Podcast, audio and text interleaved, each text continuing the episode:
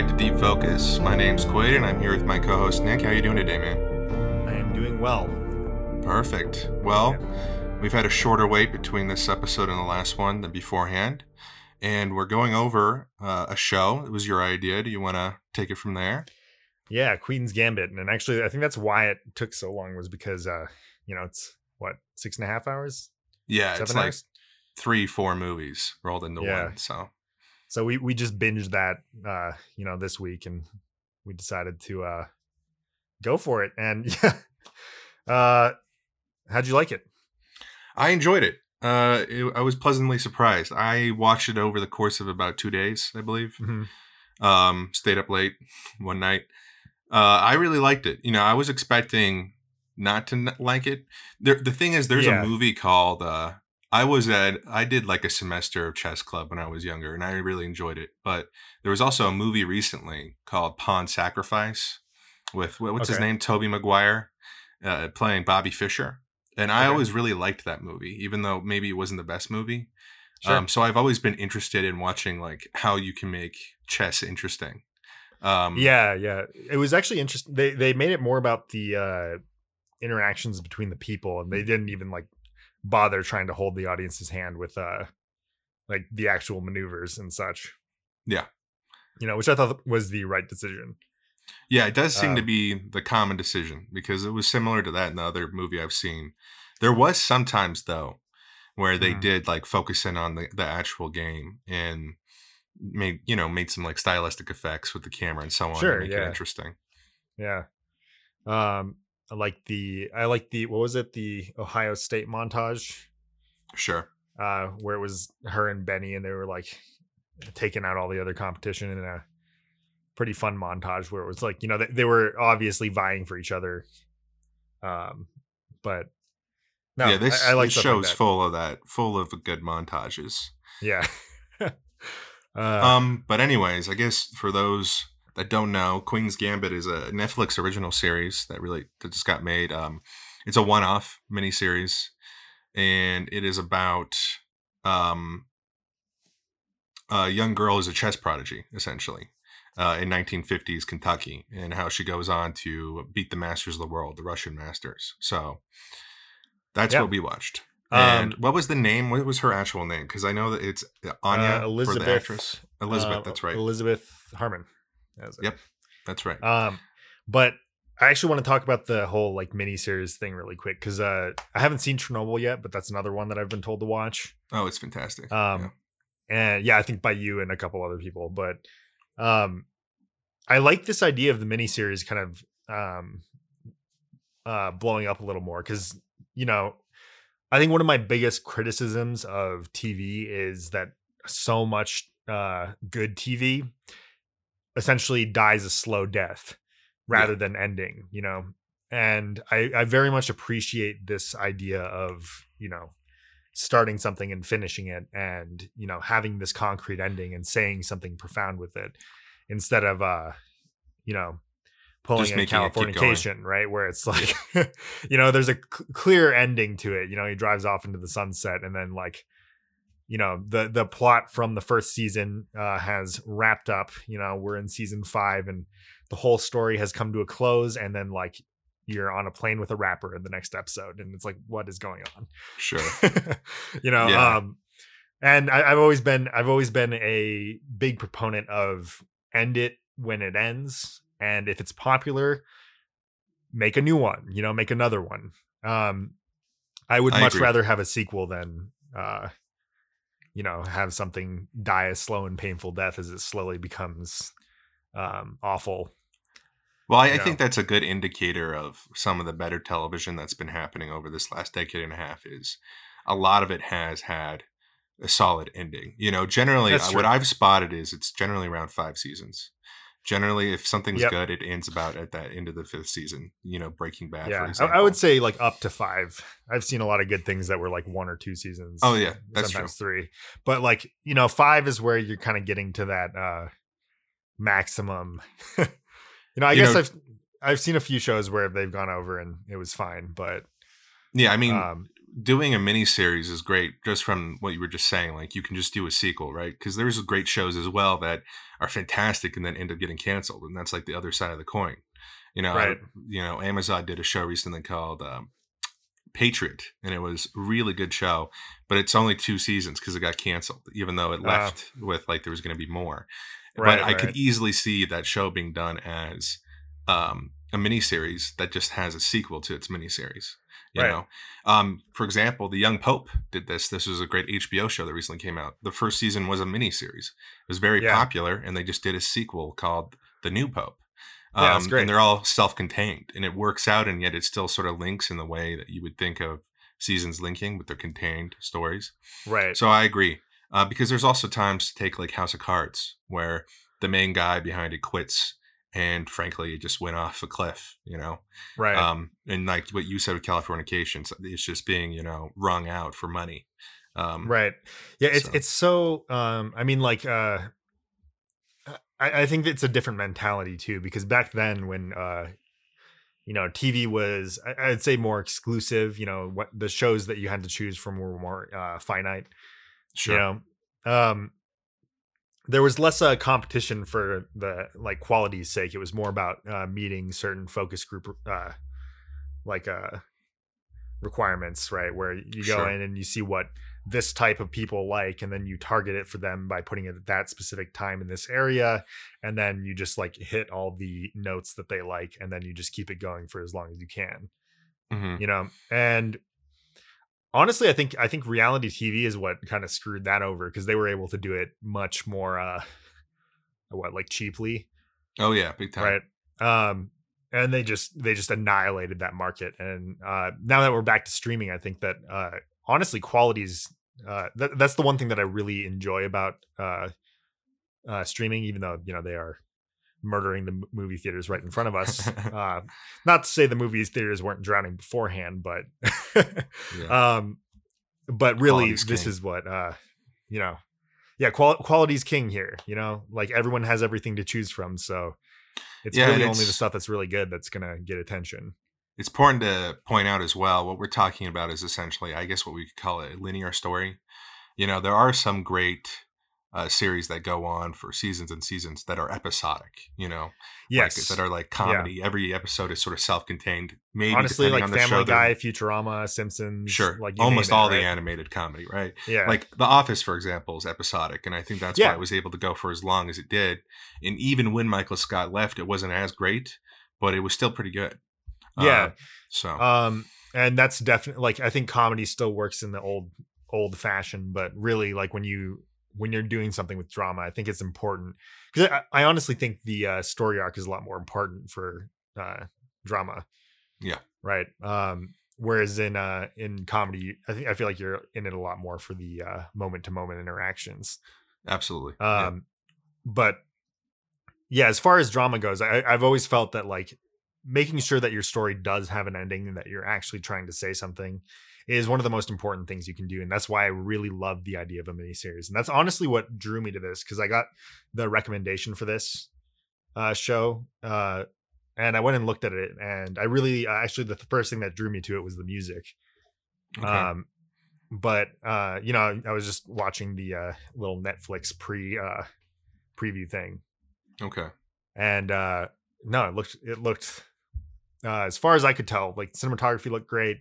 the editing looked great the acting looked great the music looked great and i'm like okay well as long as they don't royally screw something up yeah you know this is poised to be a great show absolutely um, yeah.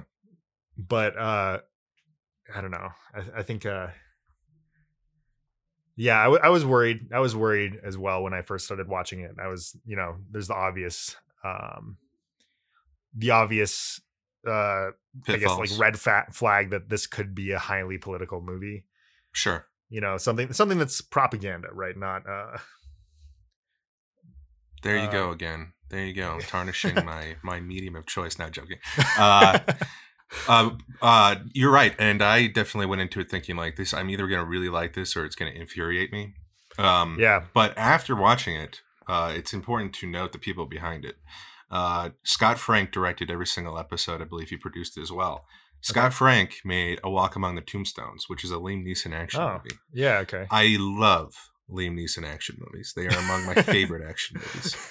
Um, he also made a movie called The Lookout. It looks like it has uh, Joseph Gordon-Levitt in it, and Godless, which was recently, I believe, a Netflix television show that Okay. I uh, haven't watched. so he Um, was more into action and stuff before this. Apparently by the look of it, yeah, by the look of it, and he was also a writer mostly. So if we look at what he wrote, he wrote the Logan movie recently, Minority Report, Hmm. the Wolverine. Oh, he wrote Minority Report. That's Yeah, That's cool.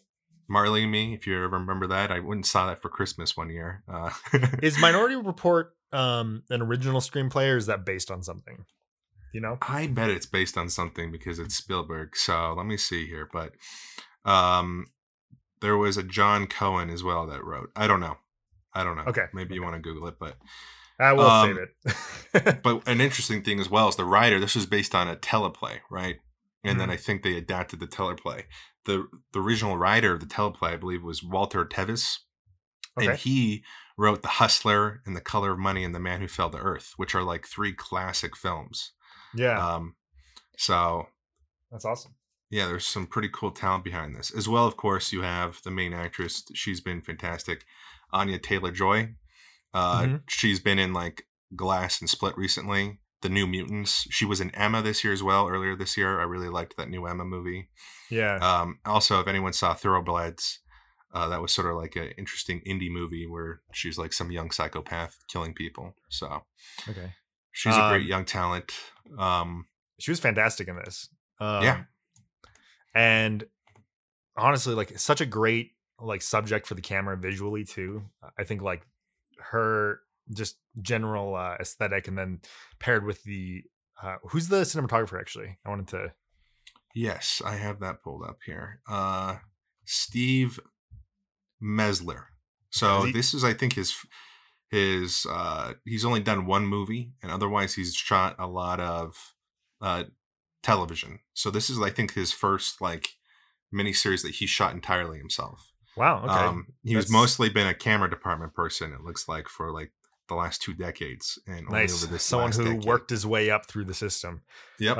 Uh, um, but uh, I really, I really love his use of shallow focus. It's so beautiful, you know. And it, it, that's what I was saying was like fit with her aesthetic really well. But um, Mm. Like man, they, they like nailed it every single time. Like everything that you need to see was right in focus, and it just like you have this sharp cut off into the blurriness in the background, and it's like it, it was, it was beautiful to look at in the same way that I think uh like chess was supposed to kind of kind of beautiful in this like vacuum from society Sure. you know um which I, I loved this idea of i mean it was kind of like a thematic thing where they like separated the um separated their world from the world around them as much as they could you know um obviously there's a lot of interference but um it was like they lived uh in a different place you know not it was it wasn't like russia where it was like just a part of their everyday life Sure. Yeah, they were you know a unique community of people. right um Yeah, it was interesting. You know, the way that this was made almost reminded me of that um, Steve Jobs biopic that was made recently. Who was the I haven't seen Danny. Boyle? I believe Danny Yeah. Boyle directed that, and it was with Michael Fassbender. And the interesting thing about that biopic is it it's essentially three chapters, and each chapter is one of Steve Jobs' press conferences to introduce a new product. yeah And I found this to be similar because even though there was plenty of moments like in her personal life that the show went through, it's really each episode is really surrounding her playing a game or multiple games. And like that's Right, where right. a lot of the drama is actually happening. right Um yeah.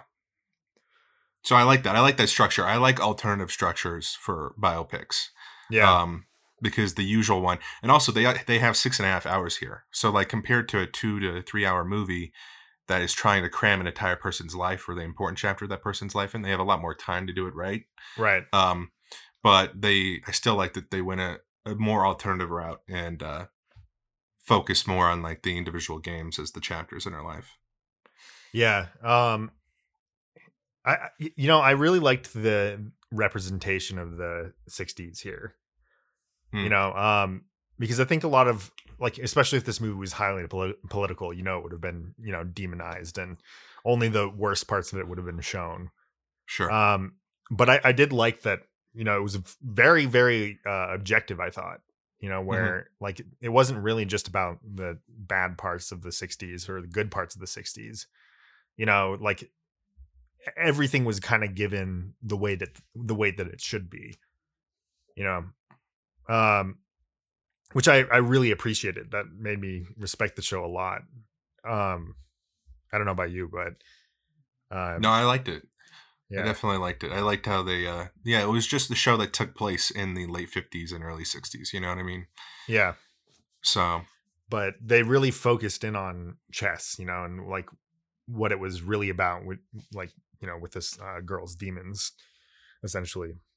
yeah, it was Um, interesting because they even showed, they even, you know, had her interact with sort of like the pop culture of, you know, the late 50s, early 60s. Mhm. And in the show, she just rejects it entirely. You know, uh, she Right. can't get involved, you know, like, she her world is chess completely and it just like this other stuff just sort of freaks her out and there's interesting towards the end there i think the episode before the last uh she's sort of having like a binge she's sort of spiraling downward and that's the moment Yeah. when she actually tries to embrace to some degree the the sort of standard pop culture of the time to actually sort of become a part of the times um Sure. so that was interesting to me Yeah, well, I think um to the um the focus that they had while they were making this and how how they kind of went really uh deep into her own psychology and you know, you have this whole idea of uh, you know, drug addiction from a young age because of the super lax, you know, laws back then surrounding uh drugs and alcohol and whatever, you know. yeah the Uh, era of you. cocaine being in coke right uh but like you know they were they were giving these like when she was younger they were giving these uh kids uh tranquilizers to calm them down you know Mhm. at the orphanage yeah at the orphanage and and like you know the government stepped in at a certain point and said that they can't do that anymore but you know she's hooked already and she honestly like it, it, what it's through the rest of her life essentially until um Yeah, dude, that scene where she's just like throwing, uh, she's just taking handfuls down and swallowing them. oh yeah that was I was, I was like, oh god.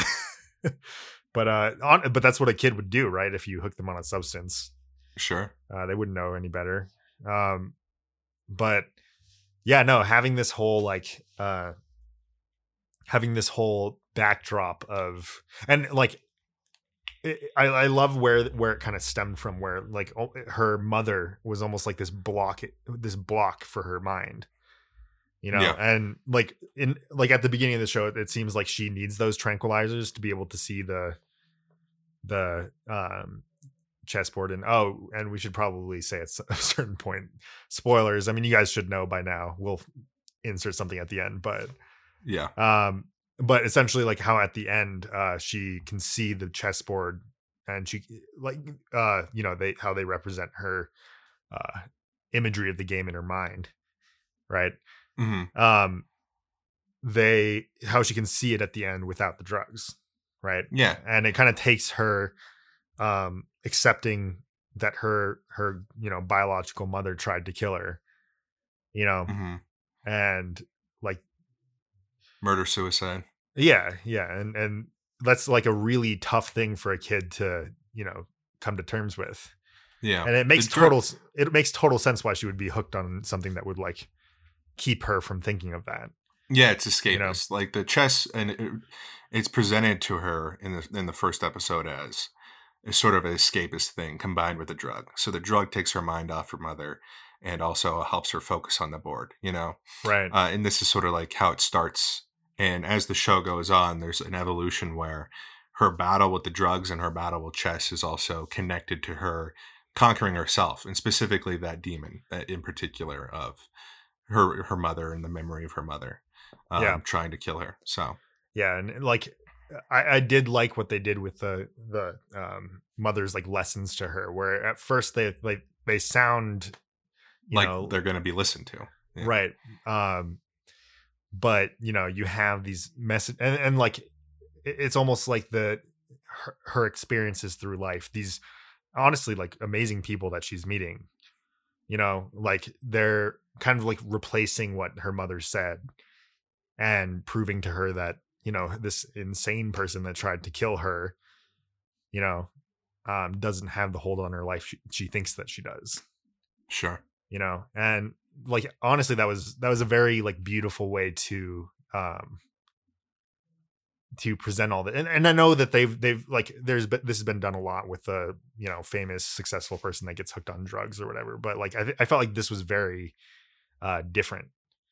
Hmm you know um just because it did stem from something real it was it wasn't just that she couldn't handle her fame or anything because she could honestly handle like almost anything that was thrown at her Yeah. right um but it was really uh this uh this thing that would have probably broken most people you know Absolutely.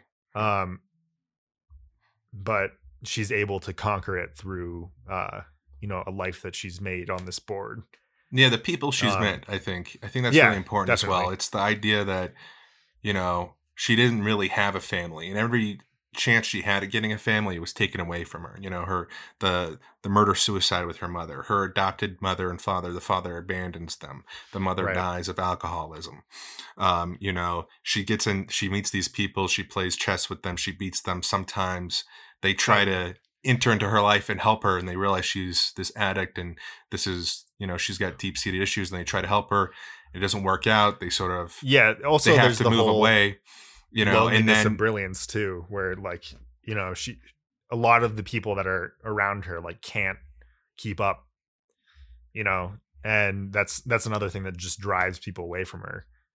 Um yeah I, I definitely think that's part of it. They definitely it's also on them as well but also yeah. in that towards the end of the the series you have that moment of course where there's the janitor at her orphanage is the person Oh, who yeah. introduces her to chess and he becomes sort of like a father figure a silent father figure through the middle of Mhm. the the show because you don't see him anymore but he's there in the first couple episodes and he's reintroduced at the end and essentially she realizes i think in that episode she has her friend from the orphanage come back and help Yeah. her and get her back on track and get her off of these drugs and sending her to her final tournament in Russia. But you also have the realization that this man, you know, he loved her and he was proud of her and he she wanted to do him right. And then of course you also Right. had the reintroduction of all the men that she had beat and it had either been, you know, unfairly uh, sort of abandoned by them or sort of fairly. And I think in the case Right. of the the first one, he it was about the addiction for him Right. realizing he couldn't do anything. And he tried to come back to help again.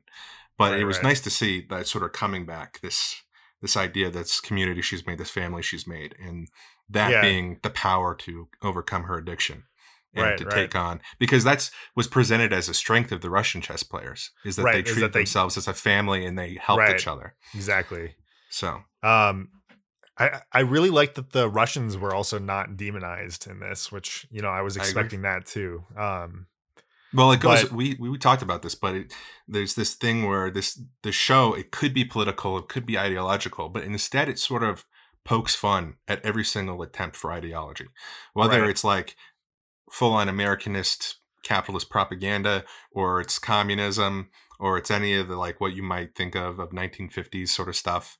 Um, it sort of it just sort of like points a finger, it takes a little laugh at it, and then it moves past it. You know, it just gets to the real thing. right. Um, yeah, no, I think um, I think one of the interesting parts that I I was thinking about. I'm not sure if it's directly um talked about in the show, but uh, I mean, it is to some extent, but I wonder if it was uh, uh meant to be an idea that you know we had. But uh, I really like this whole um concept that for the Russians, chess was life; like they had to be good at it, right? Yeah. If they're and like I think one of the main reasons why uh you know besides her genius obviously but one of the main reasons why she could compete on their level was because it was the same for her like she had to be good at this Yeah. right um it was everything to her because you know the alternative was um Death. yeah yeah I mean, in the elevator when she initially plays the Russian at that first championship, what is it? Is it in Mexico? I believe. yeah Um, remember she's learned Russian because she's been preparing for Oh, this. I love that don't scene. know that. They're being they're so all- brutal too. Yeah, You but know. the the guy she plays, you know, the the guy she's going to play. There's three Russians. They're all great players. Two of them are talking to the guy she's going to play, the Grandmaster of the world at this time, Right. and they're sort of poo pooing her. And, and he's like, "No, no, no. She's an orphan. Don't underestimate her. She's going to do whatever she needs to do to survive." Right. Right. So it's Um, very similar to what you're saying. Yeah. Yeah, exactly. it's And, there. and I, I like this idea that, um, you know, even though she is a product of, you know, I, and I would say that like in comparison to Russia at the time, um, like 50s America was vastly more silly, right? And, and I feel like that's the way that they looked at us, especially in that show, right? Yeah. Um, but I, I do love that, you know, this extremely uh gifted Russian player was able to kind of like see through that and see what was really going on. Um and I I did like that they really drew a direct line to weaknesses of character to weakness weaknesses in the game. Hmm you know? Um where like he is like there, there's like a massive amount of cons- consistency in like the way that these players talk to and like the ideas that they hold to like how they actually play the game. You Yeah. know and they they constantly describe uh this guy what, what is his name uh volkov or something i can't remember I think but- that's right. Yeah. um or Gor- Gorb. I can't remember. Well, the, the actor's name is, uh, if I'm pronouncing it right, uh, Markin Dorok or Dorokinsky. yeah, yeah, just what a great actor too, by the way. Um, yeah, he's good. but uh, how how they they call him? I, I mean, even from when she like played him, you know, she was talking about how like bureaucratic he was, how like boring his play was, but and like how by the book it was, but there was no doubt in his eyes that he was going to lose. yeah, know. who was the who was the chess player, the American champion that she ended up being? What, was Uh, that was name? Benny. Benny said the same thing. Remember when Benny first initially invited her over to New York to for him to help her train Yeah, and uh, for the, for these matches with the Russian Grandmaster, he said you have to understand they're at it. You know, you're bored with chess at this point. He's he's telling her right, and Right. they're they don't have the luxury of being bored because they have to do this because of the Soviet Union. They play a workman like chess. You know, they're going Sure. through it in a dutiful kind of way. Um, yeah, yeah, it, because they have to. So right but um but i i liked that you know there are scenes like that in the elevator where you know the the number two and three guy over there were like um underestimating her and you know he has this bureaucratic outlook on it where he just only cares about what's true you Sure. know and yeah no I, I think i think that's what uh that was such an interesting um i would say he's pretty much the antagonist of the show you know where he's he's this uh i mean like the true antagonist is probably also the main character but um mhm. but in terms of the ch- the her chess career you know he's Yeah. always the um the thing she has to overcome and Absolutely, he beats her twice right and it's just uh no it was it was uh I just, I just thought this was a really good show and I was I was very surprised that it wasn't political because I totally thought it was going to be not really I guess for any reason that the show presented but just because of you know how what you things have been expect going in these days and age. yeah, I mean, Um, going to what you were saying about character flaws, there's also that great match she plays in Mexico yeah with the young Mexican prodigy, eh, who she t- says, you know, you're the best player I've ever played against. And he, they have this thing in chess tournaments. I didn't know this, where they can adjourn, where essentially if they're going on for like four, Oh, five, yeah, six hours, they can. That- he was you actually know- a Russian prod- prodigy kid but he um, was. I thought yeah. he was Mexican. Yeah, no, no, he was Russian. He was talking about uh because at at the very end when she's like, "You're the best I've ever played," he's he said, "Wait till you play, uh, you know, the number one Russian guy." Yeah, I know, but that Um, doesn't indicate he's Russian. That just means like, yeah, but you're about to play the best guy, so I'm Well, only the best. I thought he was speaking Russian. No, I'm pretty sure he was Mexican. Uh, uh, I don't know. I guess we'd have to go back and look at it, but Yeah. Um, Um, but anyways, I like that because the way she ended up beating him is when they came back after the adjournment the next day is you know, the the night before when they had adjourned, he started asking her about drive-in movie theaters because he'd never been Right. to one, and she began to realize, oh, you know, he's a little immature and he's got something to learn, and I'm going to exploit that tomorrow. And she did. You know, she essentially Right. threw him off the game by walking around and doing these Right. little things. So it's it was fun. yeah. Um, but anyways, uh, the uh, cinematography was. Uh, I just want to jump over to that really quick. I thought they um didn't overuse movement too, which like I, that's one of my big criticisms of a lot of like TV uh cinematography these days is that there's a lot of unnecessary movement. You know, okay. um, where they were perfectly com- comfortable like sitting on a close up for a long time Hmm. you know and i, I really like that especially with um how these kind of looked um i i loved the uh the close how how they did kind of the close-ups on the face where they you know had this extremely shallow focus i, I want to know like what what the uh technical specs were for the cameras and lenses they were using because Yeah, a lot of those shots on the when they're playing chess, those extreme close-ups were essentially like POVs. You know.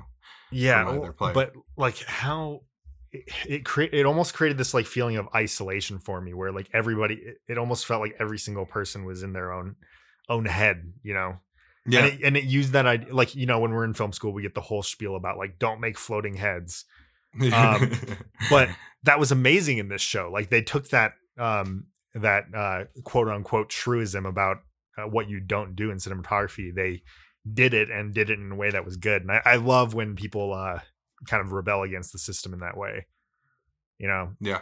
uh I think even the the height of what you're talking about probably as well as her Paris game. You know, when she fails pretty miserably at her Paris game. yes yeah Uh, that really isolates both of them. Uh, Yeah. yeah. That's a great combination of both shooting and editing in that scene as well. right With right the, the water glass as well. Yeah. Man, there, there was just a lot of good uh craftsmanship in this show. Like I was um Yeah, it's it was- like it was chess. yeah. That's a good point. Um it, it was just really, really well made. Um, which uh that that's not something that I'm used to that much and I, I guess Netflix is a little different, but like especially in TV, um, you just get a lot of standard, you know, and because they have to shoot so much, and maybe it's because this was a miniseries and like there wasn't as much of a uh, hustle for the future, you know, and they were just trying to make these seven episodes as good as they could. Um, but I don't know. No, it was I I loved what they put forward here, and um, honestly, like everything was gr- every part of this was fantastic. Like you know everything from uh writing all the way down to the music, right? Yeah. Um, who's Phenomenal the acting. Yeah yeah exactly. Um, the uh, I guess like maybe if I did have one criticism about it, it would be that um, I felt like they did something that's kind of common in movies where you're talking about uh, uh genius you know where uh you kind of just uh call it genius and you let it sit there and uh you don't really Right. try to understand it as a writer you just are like oh she just imagine imagines uh chess pieces on the roof you know and Yeah, you I, almost I did think that too. I was like, how many times are we going to see the shadow of the, the queen in the ponds right she's looking at the ceiling? Yeah, well, and it's like it, it's one of those things where people are afraid to try to understand genius when they're writing. Um, I think it's hard as well because probably one of the reasons is is they focus in on the particular instance of the genius. You know, if you're a writer doing Right. this, you're like, how the fuck am I going to understand chess to the level she does? I can't. You know. well, that's the thing is like we the the strength that we have as writers is that we have all the time in the world to come up with our conclusions. right so so that that's always what i uh what i say like um who is the guy that wrote shogun um i, I can't remember his name could you google it for me but Sure. this guy like he he had no like, Audience, Nick doesn't have a computer in front of him. I don't know if you knew that. He's never has had a computer in front of him. uh, Uh, Shogun, what? You got to tell me what it is. uh, it's just called shogun um Shogun book. James Clavell. i think so yeah Okay. Shogun is a 1970 novel by James Yep. Clavell. It is, Yeah, yeah. Okay, go ahead. So I mean, Anyway. obviously this guy wasn't a samurai, you know, but he's writing about these brilliant samurai, and um, uh, he he essentially just dedicated years and years and years to research uh, for how to write this book, and I think that's really what it comes down to is like, are you willing to dedicate um, like the amount of time it would take for you who are not a chess genius to understand what this chess genius was going through and thinking about at these times right and mm-hmm. the the benefit that we have is the time to research it and to really dig deep into um, these people and try to figure out you know what the hell they're thinking about. Um, but i think that's honestly I, I don't really uh, i'm not a huge fan of when people just slap the title of genius on something and call it good enough. Sure. You know um they use you know and they use these abstractions like her sort of hallucinations to do this right i am a huge fan of an nbc i think it's one of the best like network television shows you know one of the old school networks sure that has come out recently on NBC, and it's Hannibal. It's the one with Mads Mikkelsen playing Hannibal. Yeah, yeah. I'm a huge fan that. of that show, and it's sort of you know maybe campy you could say, but I love it. Mm-hmm. And mm-hmm. they have a thing in there where the guy, the detective that's going after Hannibal, is a genius, right? He's some sort of like savant. Sure. He's on the spectrum. And they do a very similar thing where it's like he just sort of like we're going to portray it with like these visual effects, the sort of abstraction that he goes into to find these things. You know, sure. It is a it is a very standard, almost trope uh, thing that that people do uh, when trying to deal with uh, you know a gift of nature like that or something. Sure, trying sure. talk about. Yeah, I mean, I, I, guess it's it's not our place to come at a writer and say, "Hey, like dedicate years of your life to researching the mental going goings ons of, you know, these brilliant people." yeah, but um, it, you know, if if you do put in the work, I, I, think that comes through in the final product. Sure. You know, um, I on, honestly, I don't really have many criticisms other than that. Um, I agree. It, it was very well done. It was just very, very well done. Yeah, I agree. I mean, I already sort of brought up my only minor issue, other than what you said. I was just going to bring up the chess hallucinations, but that that connects with the genius thing you were saying, which is yeah, it's really good in terms of how it does it. I mean, essentially, this is you could call it a biopic. Yeah, and I fictional biopic. yeah, yeah. I I look at it and um, is it fictional? It's based on a true yeah. story, isn't it? It's not. It's complete fiction. What the fuck? Yeah. The entire time I thought this was. That's insane. That completely. What? yeah. It isn't a true story, but takes inspiration from real life people and events. Yeah. What the fuck? I had no clue. And this entire time watching it, I was like, oh, cool, this happened. I yeah. was like assuming like they were taking liberties, but of course, because who wouldn't? But Sure. Yeah, but I mean, it's it's convincing, right? I'm upset now. I don't know why, but I feel upset. you feel lied to. yeah. There was no, you know, at least Fargo was making fun of it. Was making fun of not being true. Oh man.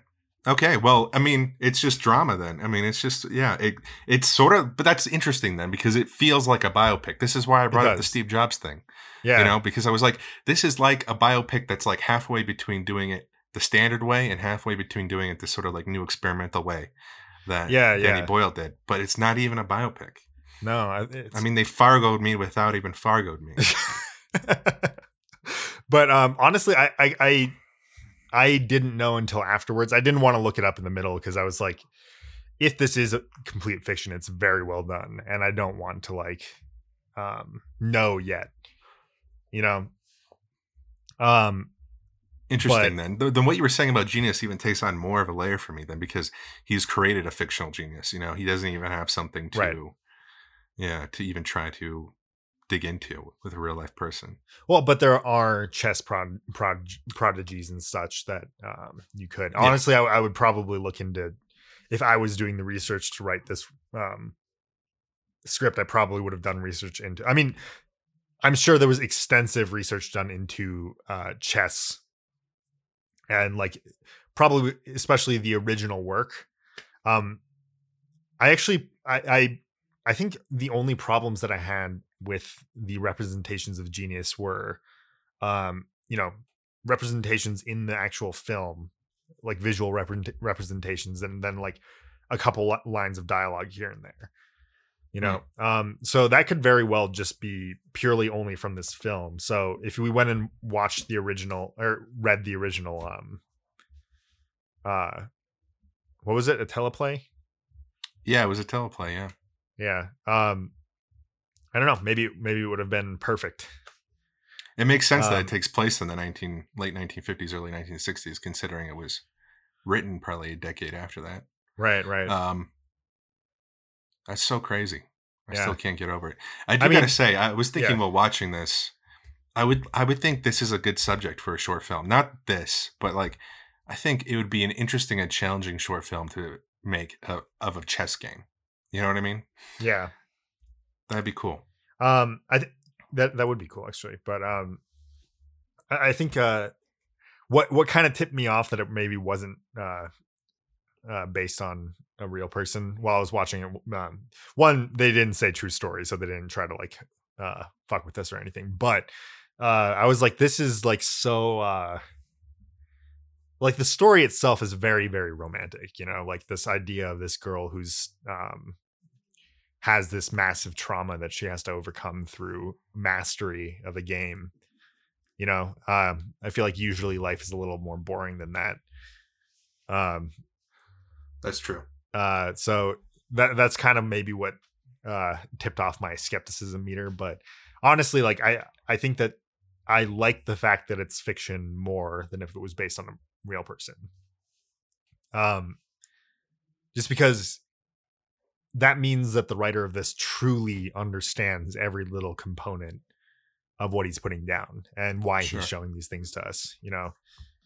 Um, and I, I, this is something that I've noticed with a lot of uh nonfiction is that um it's a lot of the times they kind of just are more event driven and they just really focus in on these uh uh non-personal moments and they try to like throw personal stuff into there and they embellish and like it, it kind of it feels a lot of it feels a little random yeah you know? I, um, I completely know what you mean yeah whereas this they try to link very, things together that might feel a little hollow to try to link and yeah exactly whereas this yeah. felt extremely succinct like you know every single point had a purpose.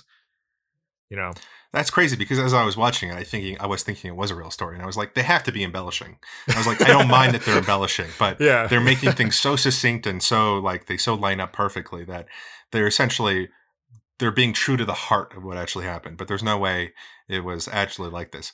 Right. Um, but now, of course, no wonder it's it's it's fiction. Yeah. So um, so anyways, uh, you want to go on the music? Yeah, yeah. Let's talk about the music for a bit. Um, who who wrote it? What was his name? Yeah, so let's see. I have it right here. Carlos Rafael Rivera. Um, this seems to be one of his first things. He composed A Walk Among the Tombstones, so he's obviously a friend of the director, mm-hmm. and Godless, which was the other miniseries for Netflix that the director did that I haven't okay. seen about uh, cowgirls. Uh, okay, cool. So it seems like he just kind of works with him. Yeah. Um, that's awesome. He he did a great job with this. I, I love this whole uh kind of thing where he either has like a piano arpeggiation or like a you know some sort of a uh uh or with the strings right and he really just focuses on creating emotion by changing the uh uh chord progression underneath those you know and i i love that it, actually reminds me a lot of how um, hans zimmer writes Okay. Um, but man, something about something about how, uh, like the, I don't know, like how the the music that was chosen or I mean written versus kind of like how the cinematography was, um, kind of played out throughout this uh whole series. I, I really loved the pairing of the two, and I think that they worked extremely well together.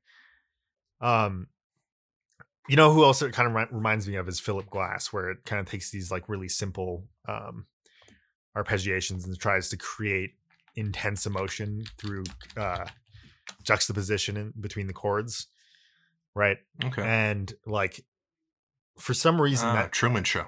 I, I can't what Sorry, Truman what? Show. Uh, Phil he- Glass The Truman Show. Oh yeah, yeah. He's done a, he's done a bunch, but um, yeah, no, just something about maybe maybe it was like the piano with the shallow focus. I don't I don't know, like something about those two things just created uh, um, an atmosphere that was very very uh unique to this film. Um, what did it remind me of a little bit? Uh, have you seen Chocolat with Johnny Depp?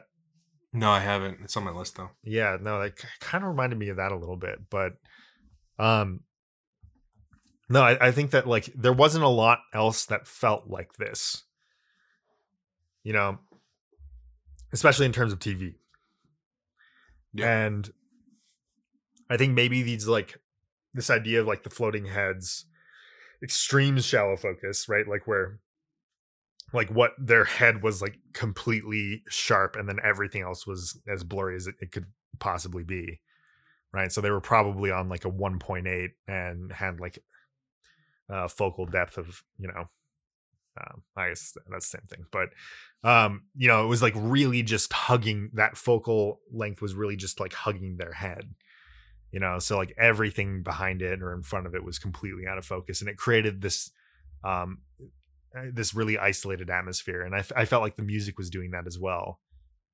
um i don't know it was just it was just a cool pairing i don't know what you thought about it but um No, I certainly enjoyed it. Um, but after that intro, should we go ahead and just play the song? Do you want to intro the song? So sure yeah this get a one taste? is uh what is it called uh training with benny this this is kind of like the uh when, when she's gaining confidence over herself and you know benny's teaching her how to beat the russians in his place in new york cool. Um, All right. but yeah yeah Well- enjoy the song Yeah, we'll be right back.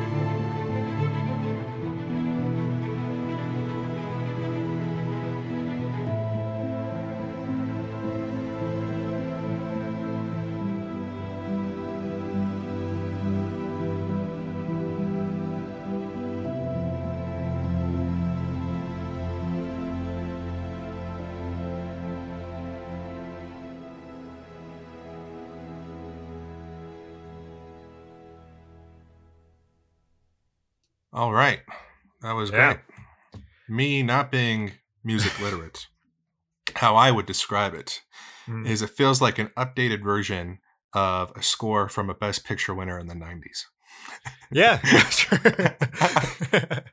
um, yeah, but so arpeggiations are kind of where like you have a pattern that repeats itself Okay. um, in the like melodic line, and then basically like uh, you know instead of uh, instead of having that be the part that changes. You're essentially changes the changing the undercurrent to give that arpeggiation a different flavor um in each part or like kind of like in each uh how do I describe this like a section you Okay. know um but um or you could call it a repetition i guess but uh yeah um yeah no i think it i don't know i i, I love how um I, I actually love how that one ends with how it kind of like peters out into kind of because i think that's like when she's playing everyone and she keeps taking their money and then you know at the end of the night uh, she's beat them so many times that he just says no more um Yeah. but you know everyone's tired and like it's late and uh it just kind of like lulls out and then i don't know I, I like that he has um he has emotional awareness of the moment in the scene and he can translate it, that into sound you know that's that's always been the mark of a great composer to me um because you know obviously there's like complexity in the music and you know uh, you have these people that are, uh, you know, like John Williams that are uh, incredibly gifted. Uh, but you know, John Williams also has that piece that uh, sets him apart from a lot of other composers that are also com- incredibly gifted in the uh, in the craftsmanship of the thing. But uh, what he has and this guy have that I think a lot of other composers don't is this. Uh, uh, I don't know this very uh intuitive understanding of human emotion and how to create music that really uh accurately describes the moment you know? Yeah. and i think that's that's something that's uh uh you know an incredible talent to have and uh definitely is something that i look for in the composers that i want to work with in the future and such. Cool. um but yeah i don't know. I, I where where do you want to go with all this? Uh, um well i guess i have a i get i guess i have another path for us to go on um one thing i would say sort of to sum up my how i feel about the queen's gambit is it you know to go on what you were saying earlier is i do sort of feel like it had it, it, it is sort of like classically romantic in that in it's almost a similar sense that something like whiplash is in the sense of that struggle you Yeah. know there's adventure in that struggle and and you can't help but watch it and you know it's it's almost a fantasy you know what i mean? Like yeah yeah you would love to be a part of it yourself or even attain something the experience you know attain the experience of that even to some degree. Right um but they so I, I mean that's so great because that just captures the audience because everyone sure. feels that you know? and and I like that they make real the pressures that uh, these kind of people are put under too, where uh, it's it's like an extremely stressful environment to be a part of, you know, and Mm-hmm. um, you know, uh, towards the beginning, like everybody around her is her enemy, you know, and even even the kind the kind of friends you make, they're people that you like play on and yeah you know, and compete against. And so it's almost like you can't really be friends. And like you said earlier, like the Russians are the complete opposite, where, you know, these their competition is their family because the real competition is outside of Russia. yeah Right. And like I think that's that's another thing that was kind of put forth in this where the the Americans really bonded together around her, you know, hmm and did create a uh, family of sorts. You know, um, honestly, that was that was a very extre- that was an extremely heartwarming moment when uh, they got the news that she won. yeah You know, at the at the end there, and uh, no, I, I just love, um, I love films that can get to that to kind of like those heights of um, just like warmth and humanity um, without without lying to us about how you get them. yeah You know. feel good you know Right, right, life is life is great right. But you know, starting from starting from the dark depths of the world, you know, starting from a, mother who would commit murder suicide with her daughter. Yeah. You know, being able to get to that point is uh, like I don't know. It's it's that is truly beautiful in my opinion. You know, that is.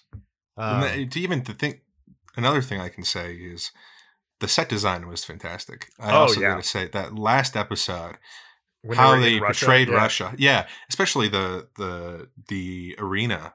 The, Yeah. that they were playing in, I I guess you could call it a conference room almost, but it, there was such it was such a cool set design that really was Yeah, it was dreamlike but uh, real enough at the same time. right.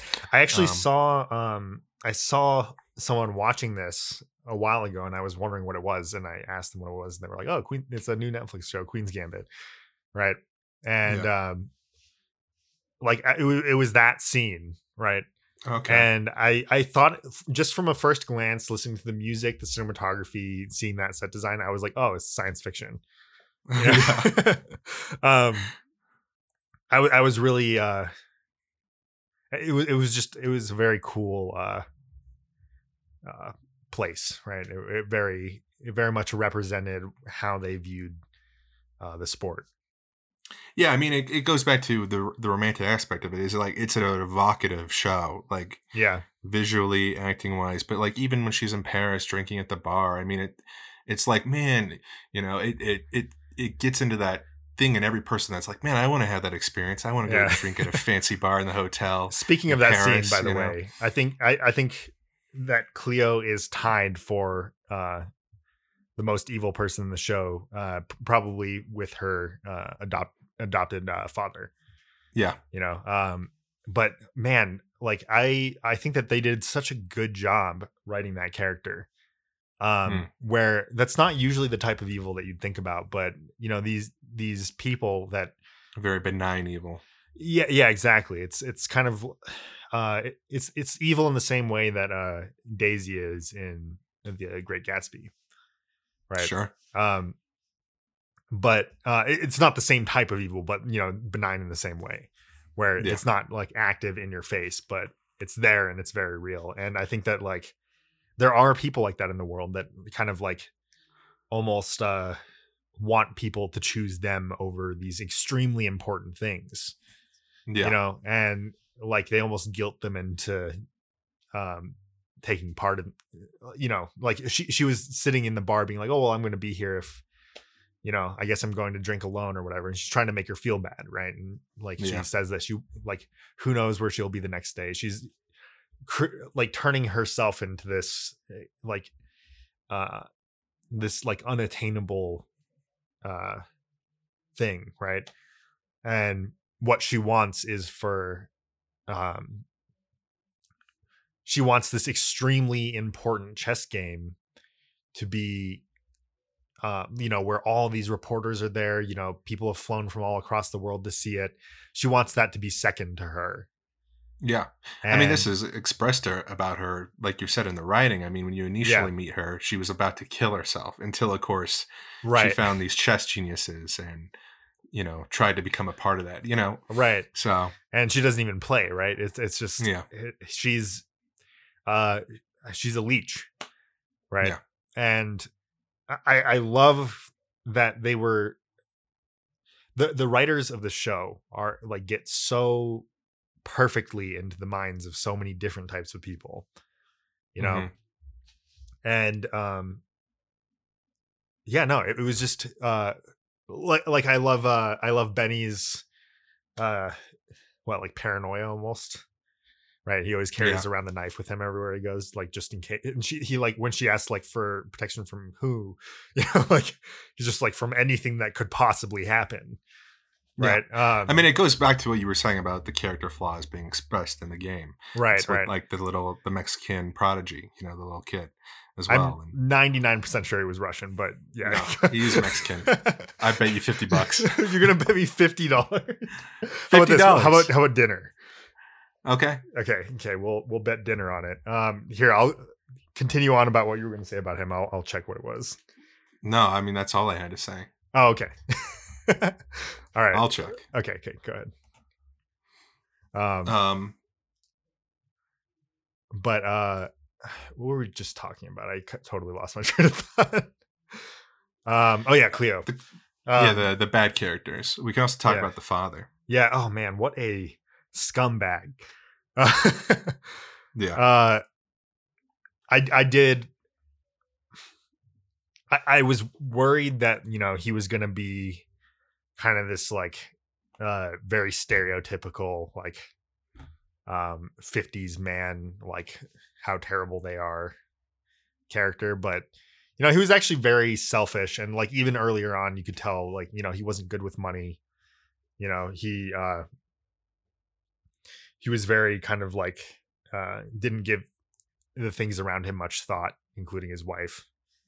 Yeah. right um she was unhappy to be with him and honestly like when he left she and then she like really made her purpose like i'm going to be a good mother to this girl uh she became ex- like way more happy right yeah. um I agree.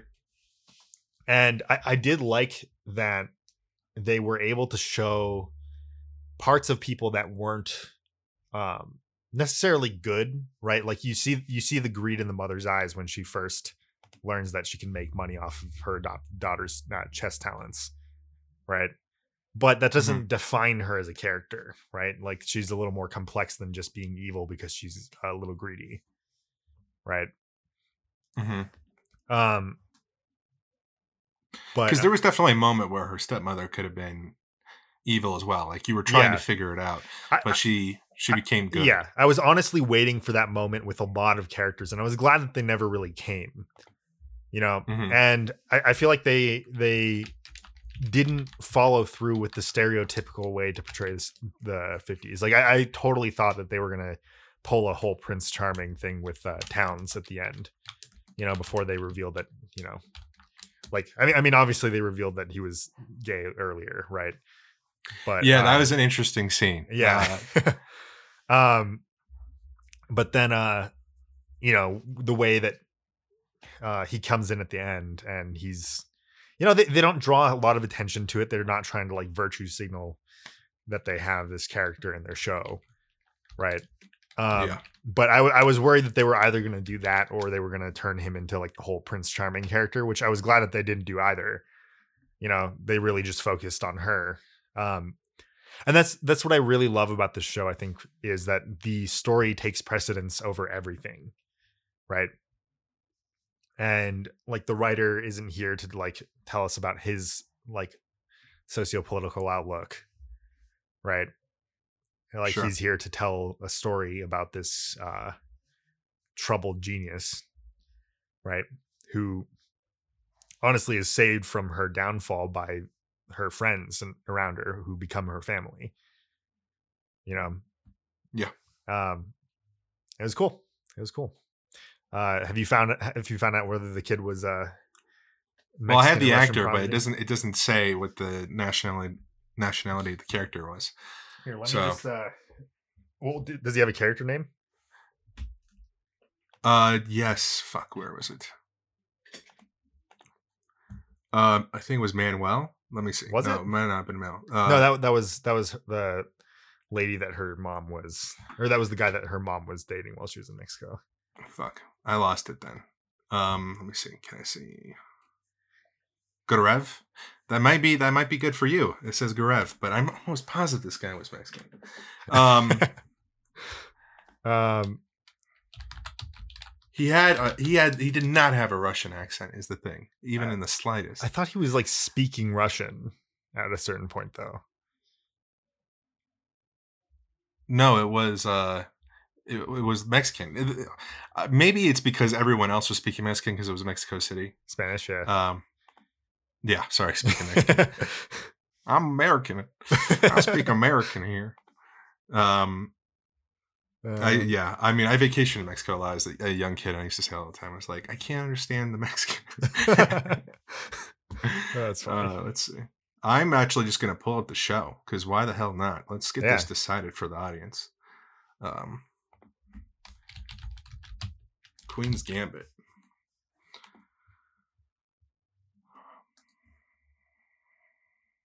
All right, so Yep, that's episode 4 everyone. That's what we're doing. also, You know those two guys that initially uh, checked her into her first championship in Kentucky and were like, Yeah. You're not prepared for this. You don't have a rating." One of them looks like an ugly Joseph Gordon-Levitt. Did you ever? Did you see that? Because whenever I looked at him, No, I I, was didn't like, "That's that all. Joseph Gordon-Levitt, but ugly." I, I loved their Uh, characters, by the way. Yeah, they were great. Yeah. Um, but here, let me just type in Grav Queen's Gambit. Okay, just so you know, I did type. I typed in um, Girev Spanish on Google and it literally linked Russian sites. And then I typed in Girev Russian and it is a Russian surname. Oh shit, you're probably right. All right then. Yeah, Russian. Fuck. uh, All right. Oh well. yeah, You know what? It's, I pay fine. for the podcast hosting, so you're not getting dinner. uh, but um, that, yeah, that's why I didn't want to do fifty bucks. I was like, I don't want to pull fifty bucks from Greg right now. Uh, Fuck me. All but, right. um, well, I think we're sort of getting towards the end here. Then, if we're starting making bets and we're having Sure, periods sure. of silence, so you got anything you want to end it on? um, I don't know. I mean, uh, actually, do you want to talk about uh, like, kind of the future of Netflix films? Because I don't know, this one did pretty well. Um, that's another. I'd say honestly, it's another score for Netflix. I don't know how well it did in uh, terms of views and stuff, but um, yeah, it's too bad we can't ever know that. Yeah. Um, but honestly, I, I would say this was a great, uh, a great showing for them, and um, as a production company, you know, um, I agree. My main thing with Netflix is that they make content at. I'm calling it content. I guess I should say they make cinema yeah, at such scale that you know, yeah, they have a lot of bad stuff as well. You know what I mean? It's not for sure. Yeah, you know they do the the focus group stuff as well as the you know let's make something good stuff as well right. um, and maybe it's maybe it is just uh, maybe they're just shooting in in they're shooting at the, by the hip, right, and they're shooting into the darkness and hoping they hit something. Um, Yeah. but uh, my hope is that it's a trend towards you know them becoming a little more along the lines of like uh, the producers at HBO that like understand what makes something good. You know, yeah it'll be interesting to see what happens because you know the guy who ran hbo was ousted recently was he? um yeah because he refused to make uh cinema at that scale uh he wanted to continue to do the smaller amount of shows and make them good and they were you know the people in charge of warner brothers whatever Mhm. company they're all owned by Yeah, um, they were like, no, we want you guys to compete with Netflix. that disturbs So- me a little bit. I mean, I get the whole HBO Max thing, but I don't know. Mhm. I, I think I think that was honestly the selling point of HBO was that you know their focus was on quality.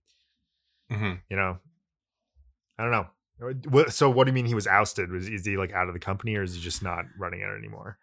I think something like that. It's either he has less authority or he he's gone. Um, so Yeah. Well, if he's gone, we should figure out uh, where he went and go see if he's look, looking for uh, people that would want to work with him. But uh, yeah, that'd be cool. honestly, that that's I think that's what ends up happening when people like that get ousted is that the people that appreciate that eye for talent uh, tend to follow wherever they go. You know. hmm Um, so I'm sure that even if it's not under the brand of HBO, uh, you know, they'll continue to make stuff. oh yeah, Uh, big time yeah. for sure. But uh, yeah, uh, here's to hoping that Netflix is, uh, you know, moving in the HBO direction while maybe HBO is trying to become the new Netflix. Um, but Yeah, maybe they can meet in the middle somewhere. You know, a nice. yeah, yeah. Um, but I, I think know. it's it's going to be what it's usually always been. Frankly, I've always been a fan of the idea that the amount of cinema or storytelling art, whatever you want to say, is is getting more. There's more and more of it. It's so much, but I always think the percentage stays the same. The percentage of you know the dog shit, the bad, the Yeah, for sure. the pretty good, the amazing. It stays the same. So as long as that doesn't start shrinking, that's Sure. what that would be when I get worried. But I don't. well, I, think I think there's also there the are better of- years than others. I think there's also the matter of where the money's going to, you know, that's true. because while the percentage might be the same, you know, uh, the money tends to be focused in different areas. Um, and it's nice when you know you have a company that like HBO that really pushes the money into the quality stuff. I agree. You know, that is definitely an issue. But yeah, I mean, who knows? Who knows what the future will hold? Um, but I don't know. I I actually enjoyed doing a, a mini series. I, I don't think we should do like shows or anything, just because you know that would be way too long. But yeah, you know, I mean, unless like we've already like, seen it. sure, sure, definitely. Um, but yeah, no, I, I kind of enjoyed watching a little mini series and being able to talk about it. I think it was a little more uh, general, um, just because you know there was a lot more to cover. Um, but yeah, no, yeah, I agree. I agree. Well, I think that will cover it then. Um, we'll have links to the show and the music below. Um, we also have links to our social media accounts, ways for you to subscribe to the podcast below. And I think that covers it. So we don't know what we're going to be doing next week, um, but we will have another episode for you soon. Sound good, Nick? Yeah, maybe we can post it on uh, whatever social media we have if we oh. if we figure it out by then. That's a good idea. Yeah. Um, so yeah, look for us down there. And uh, here's uh, I'm sure we'll have found some sort of interview for you guys to listen to right now. So enjoy that, and we'll see you guys next week. Bye. See you. The movies from early 60s into the mid 70s were the movies that changed my life. Dog Day Afternoon made me want to write scripts, hand down. It was probably a combination of Harold and Maude and Dog Day Afternoon, those two movies. Nobody move! Get over there! I felt the audience involved in a way that I'd, I'd just never seen. They were so into the movie. They were so, so involved with the characters in the movie. They weren't just watching it. They weren't, they were really, they were really invested in everybody. They were emotionally involved. I don't even know how to describe it. I just felt different. I was, I was, you know, 13 or 14 when I saw those movies and completely changed everything for me. To me, this is the perfect opening scene to a perfect movie. Written during the 13 year time span when most or all of my favorite movies were written, 1962 to about 1975. Most important of all, this was the movie that made me want to write movies. I was 14 years old the year it came out. It was R rated, which meant that I had to have my mom buy me a ticket, and then I had to sneak into the theater to watch it. Most importantly, for our purposes, this is one of the ballsiest scripts ever written. It's a movie that starts out as a movie about a couple of hapless bank robbers and evolves into a movie that, uh, that becomes about, among other things, how love drives us all insane. There is no score, no music at all beyond the Elton John song over the opening credits. It's all about the words. And in five minutes, you fall in love with these words and with every one you see. The beginning of a movie automatically excites me. I don't watch a movie for the first time if I've missed the opening. And unless you're at a Hollywood premiere, the opening scene is the only part of the movie you watch full of nothing but good faith. Um, I have no idea how to write them. They take me forever and I can't, I can't move forward until I've written my opening scene. I spend more time on the opening than any scene in the script by far. I'll take notes, I'll do research, do anything other than actually start writing because I need to know exactly what it is I'm going to be fading in on. I can't begin until I know that. What is that first line of dialogue? Is it over black? I do, I do that a lot. I have someone say something and then fade in. I don't know why, I just started doing that, and it's a way to trick myself that I've done something good. First time I adapted a novel, it was on, um, on Get Shorty. I learned very quickly that if you take a book you love and just try and put it through the movie machine, just try and turn it into a movie, it becomes a very trivialized version of the book. You end up with something that doesn't work either as a book or as a movie. It's just sort of its own silly thing. Because you haven't made choices, you haven't made hard choices. And the only way I can make choices is to really write it for myself. What is it about for me? Sometimes it's something thematic. You know, um, you, you, you latch on to this thematic idea, and then you cull everything that doesn't speak to it when you're adapting. There are all sorts of ways. But the real trick is, is really making it mean something to yourself as opposed to simply refashioning it as a movie. Once upon a time, back when I knew everything, I would have generously called myself a writer's writer. But now, in reality, I know that I'm really just a very lucky guy who happened to accept a lot of writing jobs. And this is something we should probably talk about why we write what we write. How is it that frequently the things we think are going to be meaningful that are going to win awards and become significant in the cinematic pantheon turn out so shitty. Meanwhile, the things we do just because they were handy or we simply needed the money turn out to be the thing that changes our lives. I wrote Out of Sight because I had three kids living in the same bedroom and I needed a bigger house. And that was the job that was dangled in front of me. I had no aspiration beyond the desire to have my own bathroom. I never thought about that when I was young. I never thought about how do you have a family and how do you have a career and how do you keep them both. I mean, that's a challenge. So I think um, that was a big part of it. And a lot of jobs I took were jobs because I had my family and this was a job that I could get. And I thought, you know what, I'm going to do this. And some of those turned out to be great experiences. But your decision making matrix just starts to change as you go along. Out of Sight remains, for me, my favorite and the single most satisfying experience I've had in 28 years of writing screenplays. I was even nominated for an Oscar. I say this not to ham handedly drop in the fact that I was nominated for an Oscar. After all, you've had several actual winners up here before. No, I mention it only because why you do something doesn't necessarily matter. How you do it is everything, maybe the only thing. At least I tell myself that.